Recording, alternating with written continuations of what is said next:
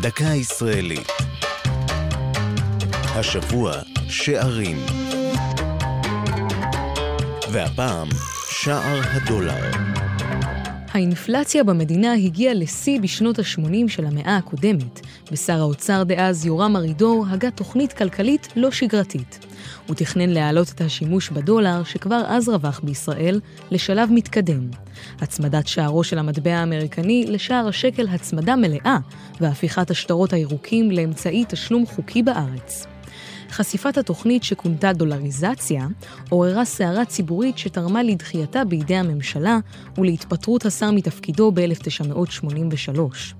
אמנם התוכנית נכשלה, אבל השוק הפרטי המשיך להביע את אמונו בדולר, וגם היום מוצמדים למטבע הזר במקרים רבים ערכם של דירות, כרטיסי טיסה או מנות בגני אירועים.